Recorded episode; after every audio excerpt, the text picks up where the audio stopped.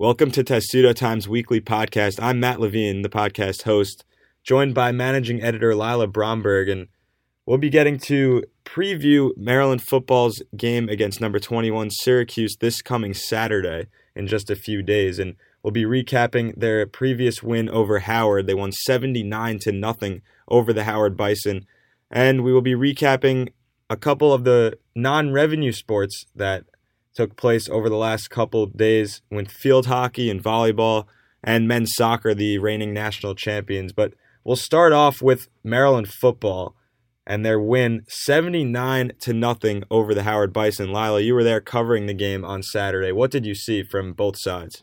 I mean, it was just a dominant performance by Maryland. Going into the game, I think that a lot of people didn't really know what to expect from Coach Locksley in his first year. You know, there's been a lot of positive talk.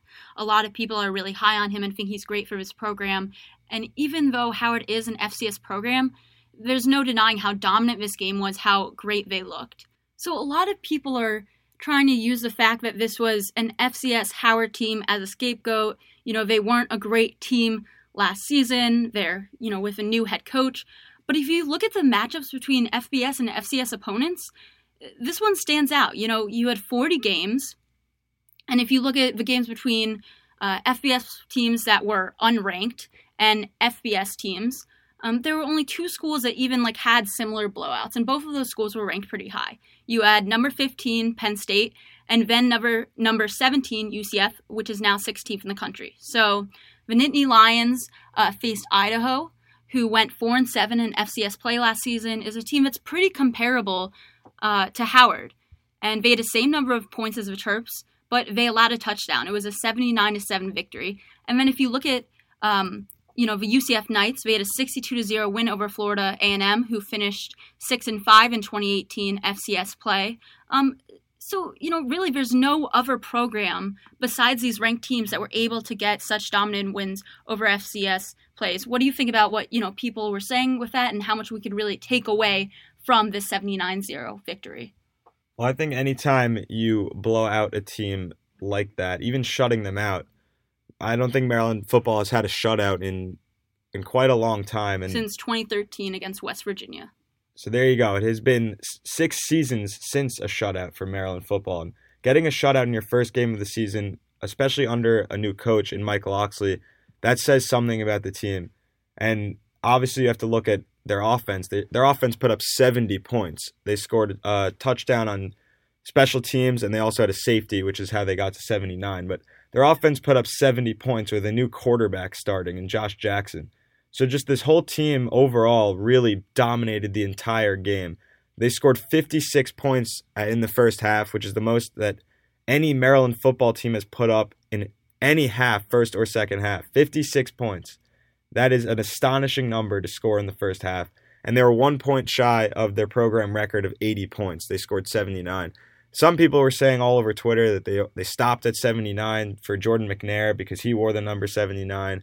But some of the players after the game didn't really say that. They just said that McNair is always with them when they play and whatnot. But I think anytime you blow out a team and shut them out, it's in the first game of the season, it really sets the tone for the rest of the season.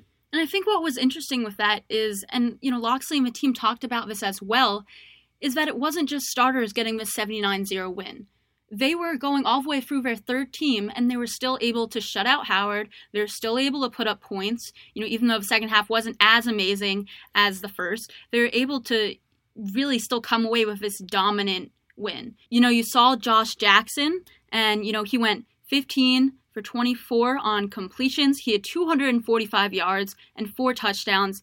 He looked great in that performance. What did you think of how he looked? Um, I think he was great. He was 15 of 24 with 245 passing yards and four touchdowns. And he really only played mostly in the first quarter and the second quarter until Pigrome came in. But anytime you have a new quarterback throws for four touchdowns in a quarter, a quarter and a half, basically, that is just unreal. And he's under a new coach as well. He's really he he came into Maryland with a lot of expectations, and I think he lived up to it in this first game. And he really found everyone. He found Dontay Demus for a touchdown. He found McFarland, gave he handed it off to McFarland, and he was really spreading the ball to everyone on this offense. And you, as you said, it wasn't just the starters. So you, you obviously have to give him a, a, lot of credit for four touchdowns, but it was a lot of other guys. Pigrome had a passing touchdown. He had a rushing touchdown as well. Tyler DeSue had his first career touchdown. He ran it into the end zone. McFarland had two rushing touchdowns. Jake Funk ran for a long touchdown. So really everyone got involved in this game. And that really helped Maryland get the win. And what I thought was really interesting in that is that you saw more of a passing game from Maryland. Not as much in the second half. In the second half, they decided to stick with the run a bit more, especially as they, you know, brought in, you know, the younger quarterbacks and, you know, the, you know, third and fourth string quarterbacks. But in the first half, you know, they had over 300 passing yards. Um, and it vastly outnumbered the amount of rushing yards. And if you look at Maryland's recent history, that's not something that they've been able to use. Maryland has relied very, very heavily on the rushing game and frankly hasn't been able to throw the ball down the field. And I think that it was really positive that they were able to do that. And they also were able to get other positions involved, like the tight ends. We've been covering uh, throughout the offseason, I've been saying, you know, they're going to be using more tight ends. If you look at what Locksley did at Alabama using tight ends, and then you look at Maryland's tight ends in recent years, last year only getting 4% of the receiving yards, which is an astonishing low number, um, especially if you then consider how little the receiving yards uh, accounted into the whole team yards. So really they're, you know, accounting for maybe 1%, if not a little less, a little more of the team's uh, total offense. And so you had uh, Chigoziem Okonkwo with two receptions for nine yards and a touchdown. Uh, you had Tyler Mabry with uh, one reception for 24 yards and a touchdown. You know, what did you think of the tight ends and how they're going to be used this year? Because that's one aspect that I'm really excited to see them develop. Well, Mike Locksley at Alabama used a lot of tight ends in his offense, and you said Maryland hasn't really been a school or a program that uses them, and I think bringing Locksley in, having Tyler Mabry tr- uh, transfer from Buffalo, it's really going to help their offense because they've always relied on the running game and the the sideline wide receivers, even the slot wide receivers, to just go and throw the ball deep down the field for a touchdown. But now they have these tight ends who they can throw a small six yard pass to and gain a couple yards and move the ball down the field. And Chigoziem Okonkwo and Tyler Mabry are really big targets for Josh Jackson and Tyler Tyrrell Pigrome, excuse me. That these these tight ends can really help progress this offense. Yeah, I honestly could see Tyler Mabry, you know, going in the draft after this year. I think he's a really talented guy, and I think that with tight ends, you're able to do a lot more that you couldn't necessarily do with, you know, wide receivers. These are big guys that can block, and that's really going to come to Maryland's advantage. And then if you do look at the wide receivers, I think that's that was a big question going into season because you've Jeshaun Jones go down with an ACL injury, but I was very very impressed with Dontay Demus three receptions and 100 yards and two touchdowns on three receptions. That is it. What did you think of how he looked? Well, the first one, uh, his first touchdown, he, it, I think it was one of his longer ones. He really got open and was just able to break free, broke a few tackles, and then ran it all the way. And I have not seen a guy with speed like Dontay Demus in a long time. He's a tall, skinny wide receiver, and he's really, really quick and gets past his defenders. The second touchdown that he caught, I think he broke free from the safety or the cornerback maybe 15 yards down the field, and he was just by himself. It was basically a freebie after that. He he knows how to free up space, and obviously just three receptions, getting 100 yards and two touchdowns. That's how you produce for Maryland. You just have to find a way to get the yards and get into the end zone. And Dontay Demus really did that in the game against Howard. Right, and then you had DJ Turner, who had uh, the you know return touchdown, you know, Maryland's first since 2016. I think he'll be great to use as well. But one thing that I thought was interesting, you know, we talked about how the passing game was used a bit more, uh, the rushing game was used a bit more in the second half, but you didn't see much of Anthony McFarland. What do you think of that decision? Well, just six rushing attempts for 19 yards and two touchdowns. He still produced two touchdowns from Anthony McFarland. Obviously, last year he broke the school freshman uh, rushing record and we saw him break free for 80 yard touchdowns, 70 yard touchdowns. This time we really only saw touchdowns within 10 yards in the red zone. So I think there was a specific reason to him not seeing a lot of snaps in this game. Obviously, they were playing Howard. They were blowing them out right away, 28 points in the first quarter. Maybe Locksley didn't want McFarland to uh, to get hurt in this game, but you have to look at who they're playing this week, and they're playing Syracuse, who has a phenomenal defense, one of the best defenses in the country. And that might be why McFarland didn't really see that many snaps in week one because they wanted him to rest and they knew that he would have to practice really, really hard this week for Syracuse. And I liked what I saw them being used more out of the backfield with the running backs as well. That's another thing that we've talked about this offseason that uh, Coach Locksley has said is going to happen, that Scotty Montgomery, the offensive coordinator, has said is going to be more involved. And, you know, when I've talked to the running backs, they are so excited to be used in that way, especially Anthony McFarland. He is so excited to show off his versatility more. Um, you saw, you know, Jake Funk, I think he, you know, caught a couple passes in that game. And, you know, there's just a lot of talent there. You got Tayon Fleet Davis, too. Um, you know, Javon Leake. There's just so much talent within the running back room, and I'm excited to see how they use them this year. Yeah, and after the game, I in the press conference, I overheard Dontay Demus saying that Maryland has the best running back crew in the entire country. And I, I started to think about it, and he might be right. And, and, you can argue that Maryland does have the best running back crew in the entire nation with Anthony McFarland, Javon Leake, Tayon Fleet Davis, and Jake Funk. They are just solid, solid running backs. They can all catch the ball, they can all run the ball, they're all quick, and they all know how to produce yards and scores. So I think that was something that Dontay Demus said that it might end up being true, and we'll see how they produce. Yeah, and they have, you know, the talent there, I think, offensively, but I think the question on offense is going to be the offensive line. That was an area that Locksley, you know, he wasn't the most pleased with. Um, and I think that that's really, especially this week, going to be a concern. And we'll see how that line progresses. I know throughout fall camp, he said he wanted to see a bit more aggression there. So we'll see how that plays out because I really think that's the one thing that might be limiting this offense. Yeah, I think Josh Jackson after the game, also in the press conference, he said that obviously that was his first game back from being hurt at Virginia Tech. So he said he was a little bit scared to get hit, and he did admit that he did get hit hard a couple times by Howard, but Howard really wasn't a threat to the offensive line. Their defense isn't that great compared to obviously Syracuse, one of the best defenses in the country. So the offensive line this week has to be really, really crisp in their blocks and really protect the quarterbacks because – obviously they don't want Josh Jackson getting hit and getting sacked. They want to win this game, and they're going to have to do everything right. And that starts with the offensive line because Syracuse's defensive line can really, really rush the quarterback and get a lot of hits, and they want to protect the QB. And speaking of sacks, let's talk about the defense. I mean, not a single point allowed through rotations through a third, you know, from first to second to third team, and eight sacks.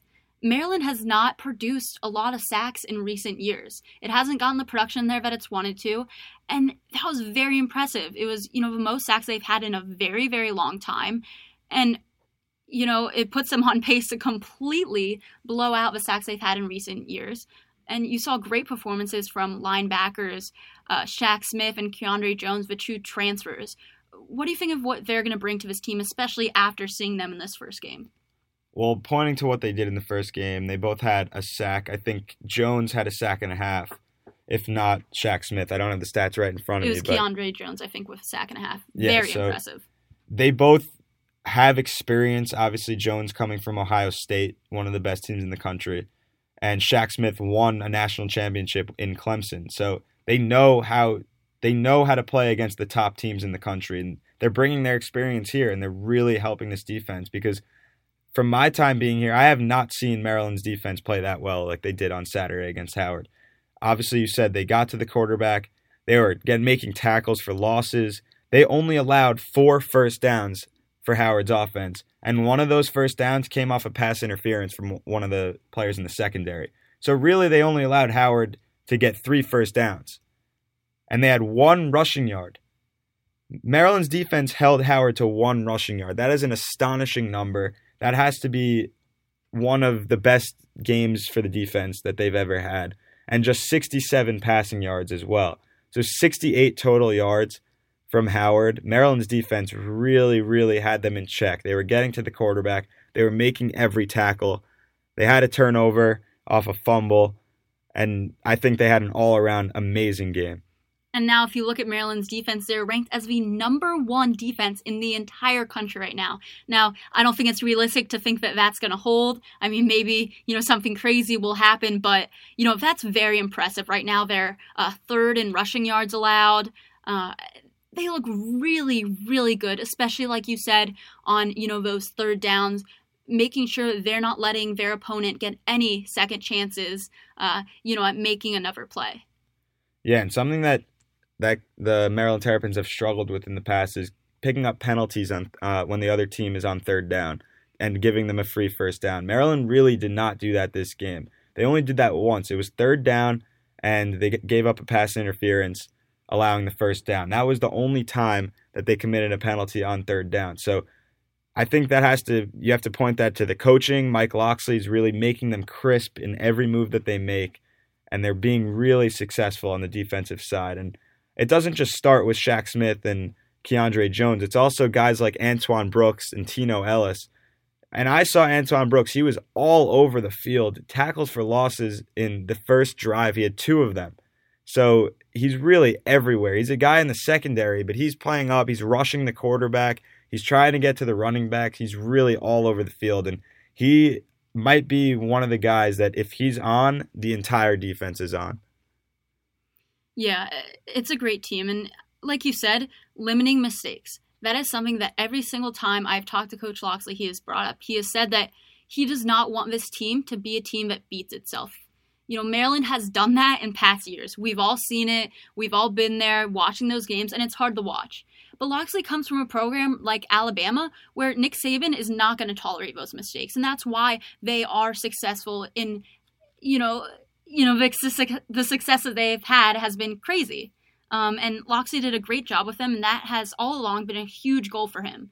He does not want this team to be a team that beats itself, and that's what Maryland has done in recent years. And when you have talent like this, it's really a positive sign to see that not only are they executing, uh, you know, offensively uh, when they need to, but also when it comes to those moments where in the past they would give up, you know, a stupid penalty, that they're not doing that anymore. And, you know, we'll see how that holds but that's not something that's going to change as much, you know, from team to team. And so that's something that I think they can really carry over and continue to build on. So Maryland will host number 21 Syracuse this coming Saturday. Before we get to that preview, we'll pre- we'll recap, excuse me, some of the games from men's soccer this past week. The preseason ranked number 1 team in the country now ranked the number 3 team after going 1 and 1 this past week. They beat South Florida 1 nothing and then lost to number 12 Virginia at Audi Field, they lost 2 nothing. So only one goal scored in their first two games. But last season, the Terps didn't score until almost 400 minutes into the season. And they didn't win until their fifth game. They picked up a win in their first game here. So does that get them off on the right foot, Lila? I think last season showed us that it doesn't matter the foot you get off on. I mean, we all want to say it does, and of course it, you know, does somewhat, but I think if you talk to anyone who was watching Maryland soccer last year in those first five games, you would have been crazy to say they're going to win an NCAA championship. But they did it. And one thing that Sasho talked about this week was that he schedules these tough games at the beginning of a season so he can see the weaknesses of his teams so that he can see exactly what they need to work on. And they did that last year. And even though they took this loss to number 12 Virginia you know going you know 0 and 2 in that game he liked that the team was really able to learn from themselves in that game, and they're going to try and use that to get better. And, you know, they face uh, UCLA on Friday. They are returning to California for the first time since winning the College Cup, which the team seems excited to do. Uh, Sasho said that he hopes to continue the uh, good California vibes this weekend that they had last time they were there. And it's a very storied rivalry uh, with UCLA. What are you expecting out of them in that match? Well, I think anytime they play a top team, obviously they saw their weaknesses against Virginia. And I think in a coach with Sasho Cirovski, he is the fastest guy, might be the fastest guy in the country to correct the mistakes that his team makes. And we saw that last year when they went on to win the national championship after not winning until their fifth game. So they clearly didn't they it didn't matter to them what they did in the beginning of the season. They turned it around. So right now, sitting at one and one, going into this game against UCLA, I think if their mistakes are corrected, which they probably will be, then they should be okay to face UCLA. Yeah, and the thing with UCLA, it's interesting. They lost 1 0 to them last year, so I think they'll be seeking a little revenge uh, with that. And it was around the same time last year. Um, it was on September 9th last year. And, you know, UCLA isn't at, hasn't isn't as good this season as they have been in past years, but it's still going to be a very, very tough game. They're still um, a top team, even if they aren't ranked, and I'm excited to see that. Um, you know, women's soccer hasn't had as much success. They're two and two. They've games this weekend. But, you know, let's get into, you know, field hockey, a very continuously successful program for Maryland in the fall sports season. Field hockey, runner up in the nation the last two te- the last two seasons. They came in second in the national championship game, losing to North Carolina last year. And now they come into the season preseason ranked number two in the country, which they did finish the last two seasons. So now two and zero. Oh, they won over Richmond five to one, and they beat New Hampshire five nothing. So just one goal allowed, ten goals scored in their first two games, and they scored three goals off the penalty corner in game one. And obviously, the player that I'm looking at right now is Kyler Greenwalt. She had two goals in her first game back since she tore her ACL last year. And when you score two goals in your first game back from any injury, that is a great feat to accomplish. And she did that off an ACL tear. And I think she is really an electric player that can really help the Terps. Yeah, I am a big Kyler Greenwalt fan. I was on that beat last year uh, for another publication covering them full time. And, you know, I talk with her a lot. She's one of the funniest, sweetest players on that team, but she is dominant. And the thing that makes Kyler unique, I think, to a lot of athletes is as much as, you know, people want to say that they aren't affected by injuries and they don't, you know, that it doesn't bring them down. A lot of times it does. But um, you know, Kyler, she tore her ACL in the last game of the season, uh, of the regular season, right before they were, you know, in the NCAA tournament. You know, that's got to be crushing. But, you know, she got back up and was there for the team, being her cheerful, bubbly self. And, you know, she's doing that this season. She isn't letting it hold her back. And I think that's what makes her unique. And uh, she's just continuing to improve, and she's going to be huge for them. Yeah, and Jen Bleakney, a transfer from Syracuse, she won a national championship with the Orange, and now coming into Maryland, I think she's bringing a lot of experience. She was named a captain by head coach Missy Meharg. So when you're named a captain in your first season with a new team, that has to be something that the coach really sees in her. So I really do think she will help this team. And she scored a goal in her first game as well. She scored a goal in the second game. So now she has two goals already in just two games. And they will go on to face two ACC teams this weekend number 13 Boston College and number 3 Duke in the Big Ten ACC Cup at Northwestern. But before we preview that stuff, Bibi Donraadt in game two, obviously, against New Hampshire when they won 5 0. Bibi Donraadt, the Big Ten freshman of the year last season, she scored two goals. One of them was one of the best goals I've ever seen in a field hockey game. She chipped it over the defender to herself, and then once the ball hit the ground once, it bounced back up she took a swing at it and it hit the bar, the crossbar, and came down into the net. So basically, she chipped it to herself and hit it in midair to score. And that was one of the most skillful goals I've ever seen in my entire life in field hockey. Yeah, she is a very talented young player. She really impressed as a freshman. Both she and Bodil Keus are two, you know, young players on that team who have really, really impressed me. And I think they're just going to continue to build this year. And, you know, you mentioned the games coming up this weekend. It's their first big test right? You know, the first two games were not against, you know, great opponents. You know, obviously they scored five goals in each game, only allowed one goal, but you're now facing the number three team in the country, number two versus number three. And so I'm really excited to watch that one. And, you know, Boston College is a great um, team as well. So I think we'll really get to see what this team is made of this weekend. Yeah, and obviously Missy Meharg in her 32nd season, one of the best coaches all time in collegiate field hockey. And I think she knows how to prepare her team for for games like this against two top 15 teams in the country. Obviously, those first two games were easy for the Terps. Their first test, as you mentioned, I think they'll be very well prepared to face against Boston College and Duke this weekend. And the last non revenue sport that we'll bring up is volleyball. They have started the season uh, 3 0, taking wins over Austin Peay, Kansas State, and Howard and they travel this weekend to the UTSA Classic in San Antonio, where uh, you know they're going to take on Houston, UTSA, and UTRGV. Um, and then after that, they'll host the Maryland Invite. And you know, in their last game against Howard, they were a little sloppy, allowing a ton of errors.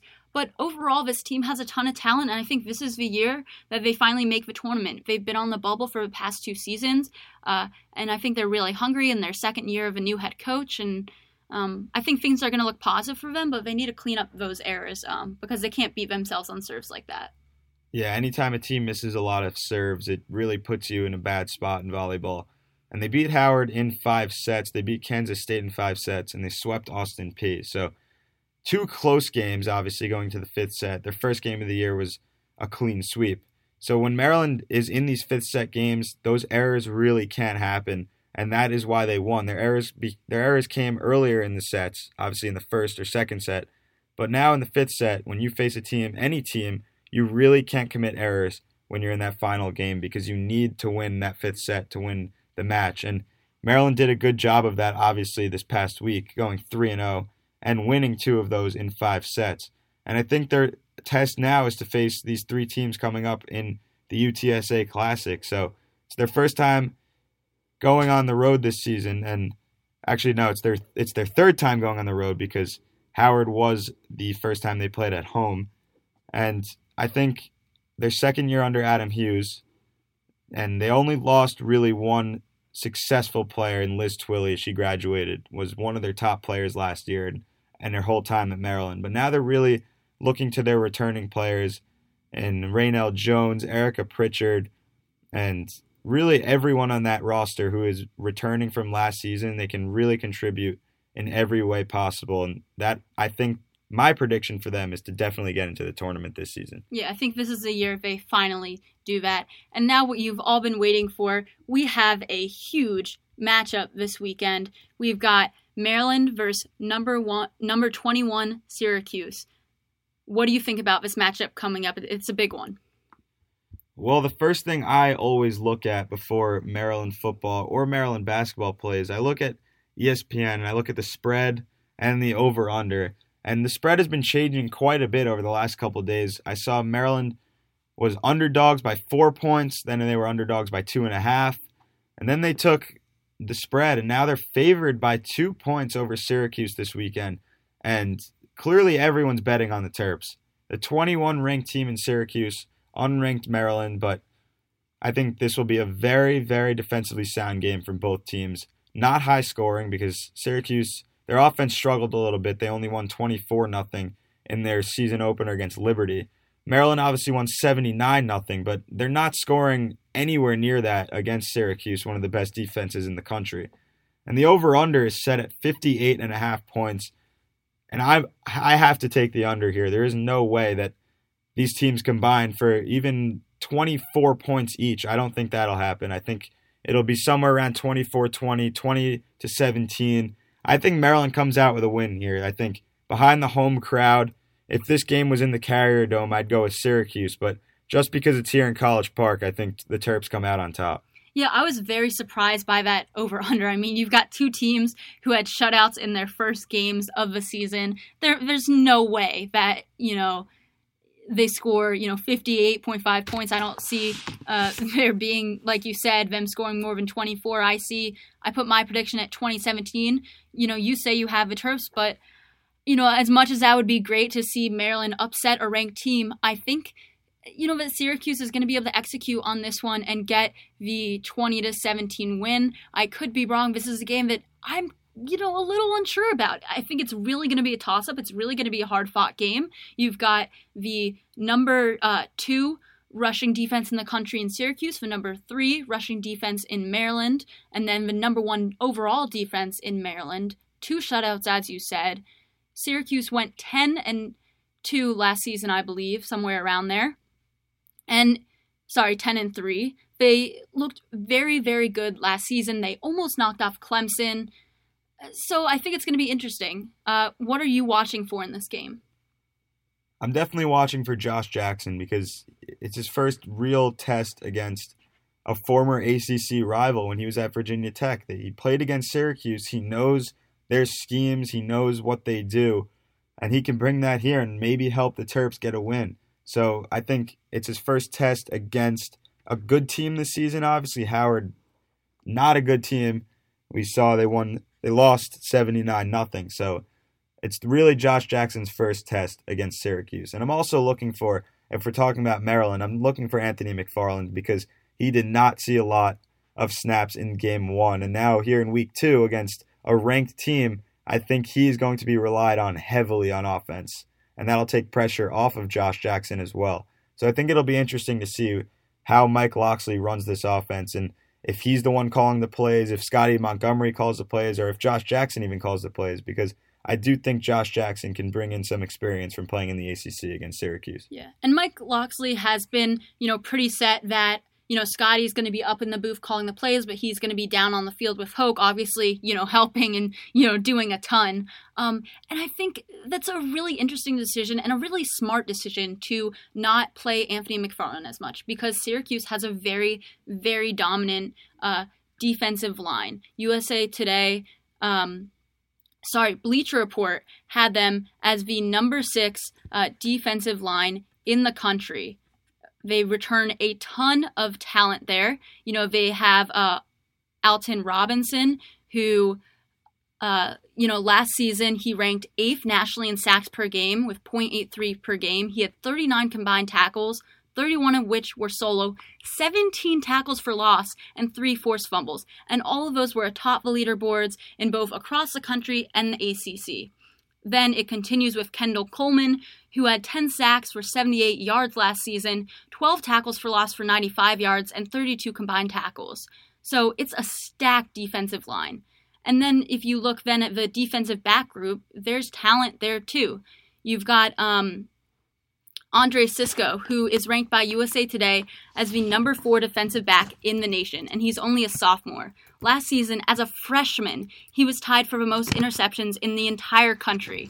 And Shaq Smith this week, who played with him at IMG in high school, you know, said that he's a ball hawk and he's someone that really is tricky and is gonna. Uh, he thinks you know is really going to be someone that they're going to have to watch that could stifle this defense and uh, it's going to be tough for this offensive line that you know really needs some improvement hasn't been the strongest and we'll see what maryland can do yeah, I think their big test is going up against a defense like this. But also, Syracuse is known for their quick paced offense, and they have a really high tempo offense, but they're under a new freshman quarterback. So I think that is something to look out for in Maryland's defense shaping up against a new freshman quarterback.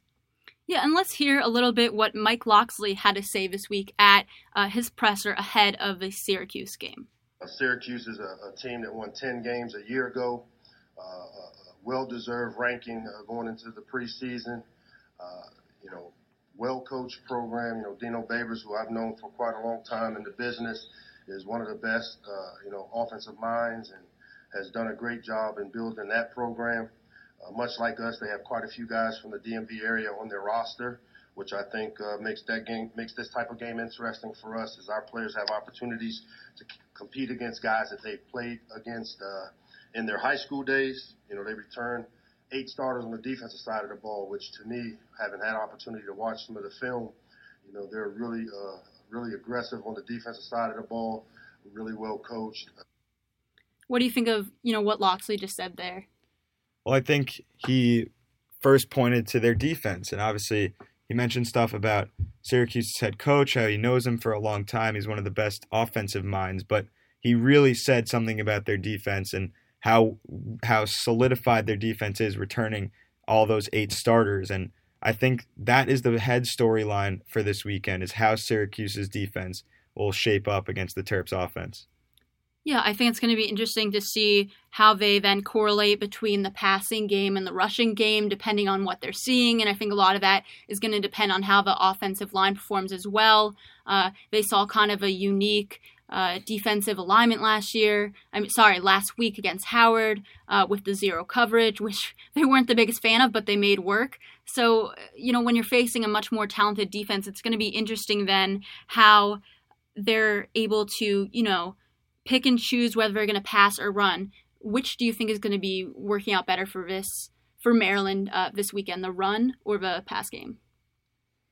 Um, I think that their running game will work better because their defensive line is is very very good for Syracuse, and they're going to be getting to Josh Jackson in the backfield. So he has to find his other weapons, and that's going to be Anthony McFarland. Whether it's actually handing him the ball or dumping it off for a little five yard pass, and then McFarland runs up the sideline. I think it'll be something like that. I don't think we'll see a lot of deep threat passes from Josh Jackson because I think if he has time in the pocket he's going to get rushed by the defensive line. He's going to get hit. And the Terps offensive line has been one of their weaker spots on this team. So obviously Syracuse is with that top defense. They're going to blitz a lot. They're going to get to Josh Jackson. So he's going to have to find a way to dump it off to guys in the backfield like Anthony McFarland, Javon Leake, Tayon Fleet Davis, and even Jake Funk a little bit. And I think that will really help against this defense.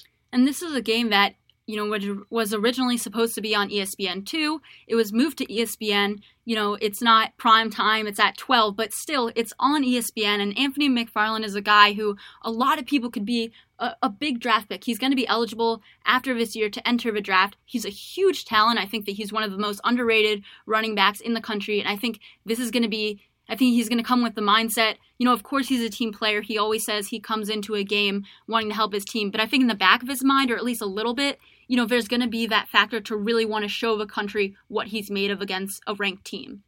Yeah, and last time against ranked teams last season, I think his biggest game of the year came against Ohio State, and they were yes, ranked. It did. I believe they were ranked number nine at that time. So he rushed for over 200 yards in that game, and the Terps just lost in overtime. So we'll see what he does here. I think he'll be hungry to get back. He didn't see that much playing time last week. And that wasn't because he's not capable of it, it's because they were preparing him for this week. So if he's well prepared all week and rested, and rested, he's very well rested at this point, I would say. He should produce a lot against Syracuse. And you mentioned something that you think they're going to do, you know, the rushing game a lot. And while I do think that's something that they'll go to, I think that in past years, if Maryland faced, you know, this team with a different quarterback, they would really be in a tough position. Um, in the past, they haven't really had quarterbacks that can throw on the run effectively as much.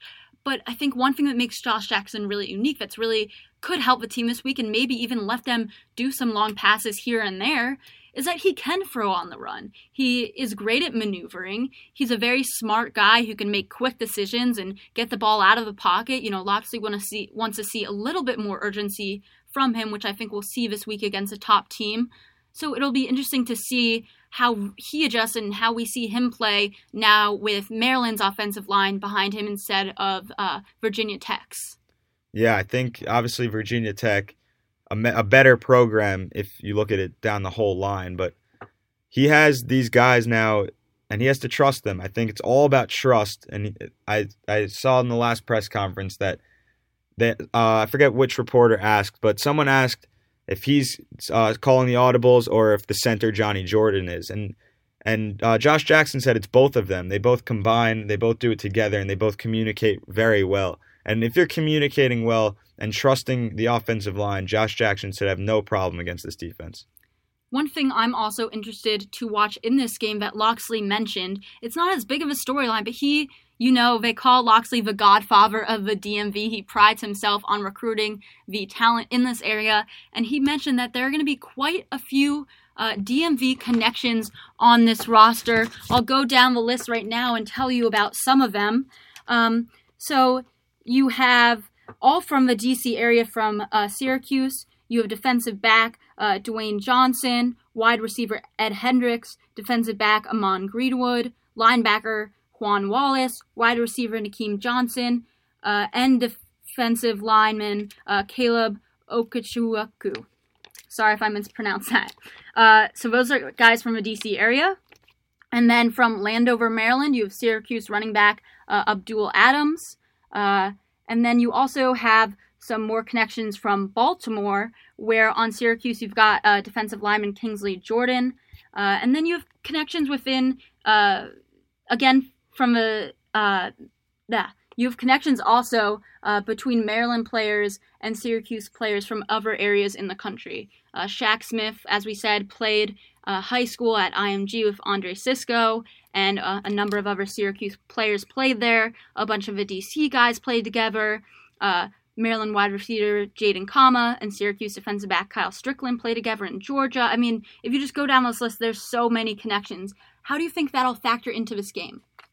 Well, I think anytime you play a familiar face, it can be used against the other team. So obviously, Shaq Smith playing with one of his high school teammates, he knows the tactic of that specific player. He can tell the rest of the Terps what that player does and try to use that against him and his weaknesses. And, and I know that obviously can work both ways where the Syracuse guys can tell their teammates what the Maryland guys do, but I think it'll be a very back and forth game between guys that are familiar with each other from when they were younger.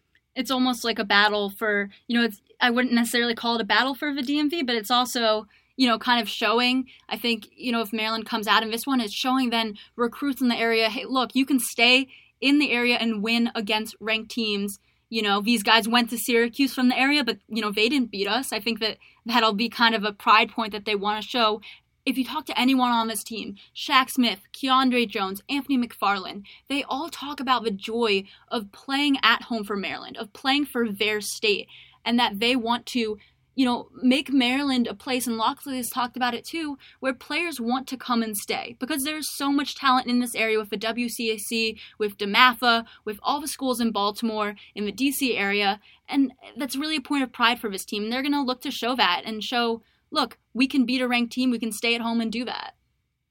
Yeah, anytime you beat a ranked team, that really helps with recruiting.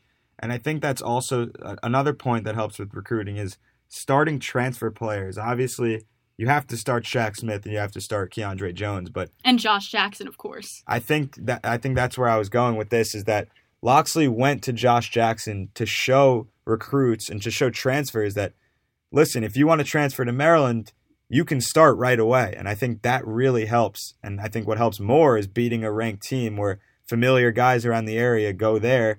If you if you come to Maryland, they still ba- they still beat on ranked teams, and that will uh, that will help a lot with recruiting for Locksley.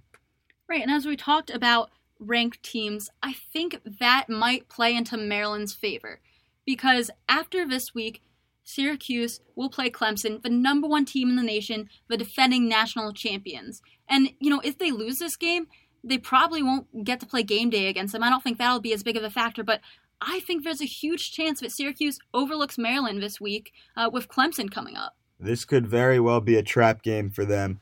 It could be they're just looking to play Clemson. They're not really focusing on the Terps. They could be looking at next week's game already mentally. Even in the film booth, they could already be starting to prepare for Clemson. And I think one thing that Coach Locksley does very well is he focuses on the game that is coming up, and 24 hours later, it's the next week. 24 hours later after that one, it doesn't matter win or lose completely new mindset to face the next team that you play. And Syracuse facing Clemson next week could really look past Maryland here.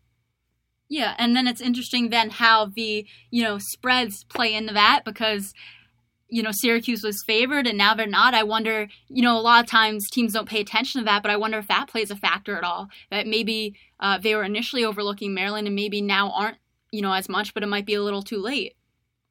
And ESPN's Football Power Index is giving Maryland a 66.8% chance to win against Syracuse this weekend. I think that's a pretty, pretty high number against the 21st team in the country. Yeah, it'll be interesting to see their, you know, their uh, power index and you know some of their projections also changed after the first game. Initially, they had Maryland winning around four games, and now they have them projected to win 6.5, and that would make Maryland bowl eligible for the first time in a few seasons. And I think that'll be really interesting too. And that this game against Syracuse is going to be a deciding factor for the rest of the season. If you win this game, if you knock off a ranked team and, you know, do it in this way, you're going to have confidence going into the rest of the year. You're going to have confidence facing the tough Big East teams that you have to face each season. But I think if you lose this game, it's a big you know, letdown, and it could affect their confidence. It could affect how they feel about themselves. So or even if they just you know play well in this game and lose, I think it could help them.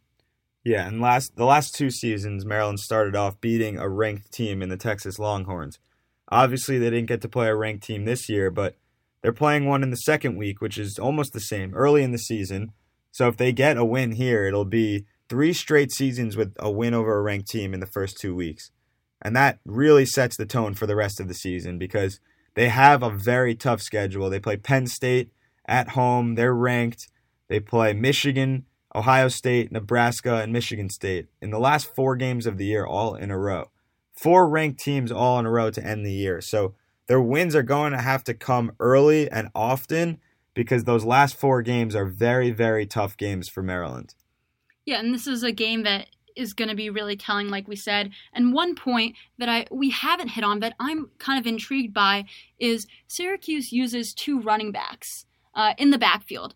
And, you know, in the past, Maryland, we've talked about how Maryland has one of the most talented running back groups in the country. You know, while Anthony McFarland is definitely their go to guy, they have a ton of other talent there. And Syracuse is a team that has two guys as well. How do you think that will affect things on, you know, the defensive end for Maryland? We've talked a lot about the offensive end, but, you know, let's kind of get into how we think Maryland's defense will perform.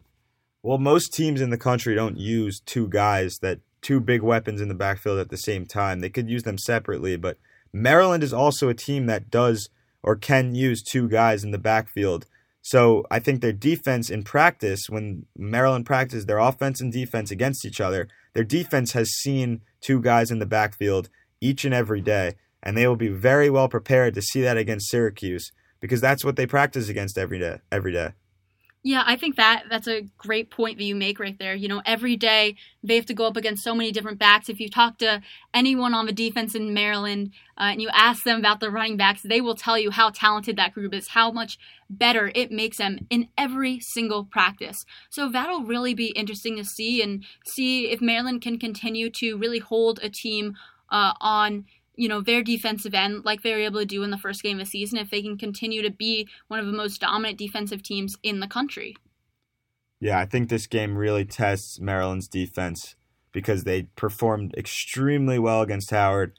They have a test here against Syracuse. They have to keep up with their offense because their offense is quick, but with the freshman quarterback for Syracuse, he threw two interceptions last week against Liberty. So just 176 yards and two interceptions, no passing touchdowns. And that has to be something that Maryland has to do is pick up turnovers, pick up interceptions, try to get them to fumble the ball because they're going to have to really keep up with a fast-paced offense. Yeah, their offense did not look good last week, and it was against, you know, a Liberty team that is barely FBS, was just added FBS, and honestly, most people consider an FCS school still in terms of talent. So, you know, the fact that their defense, their sorry, the fact that their offense was stifled by a defense that isn't really that great, I think has to be really concerning for them. But, you know, Maryland fans can't overlook them. They are a fast offense. As Mike Locksley uh, mentioned, their coach is, you know, has a great offensive mind, can come up with some great things. So I think that he's going to come up with a new game plan.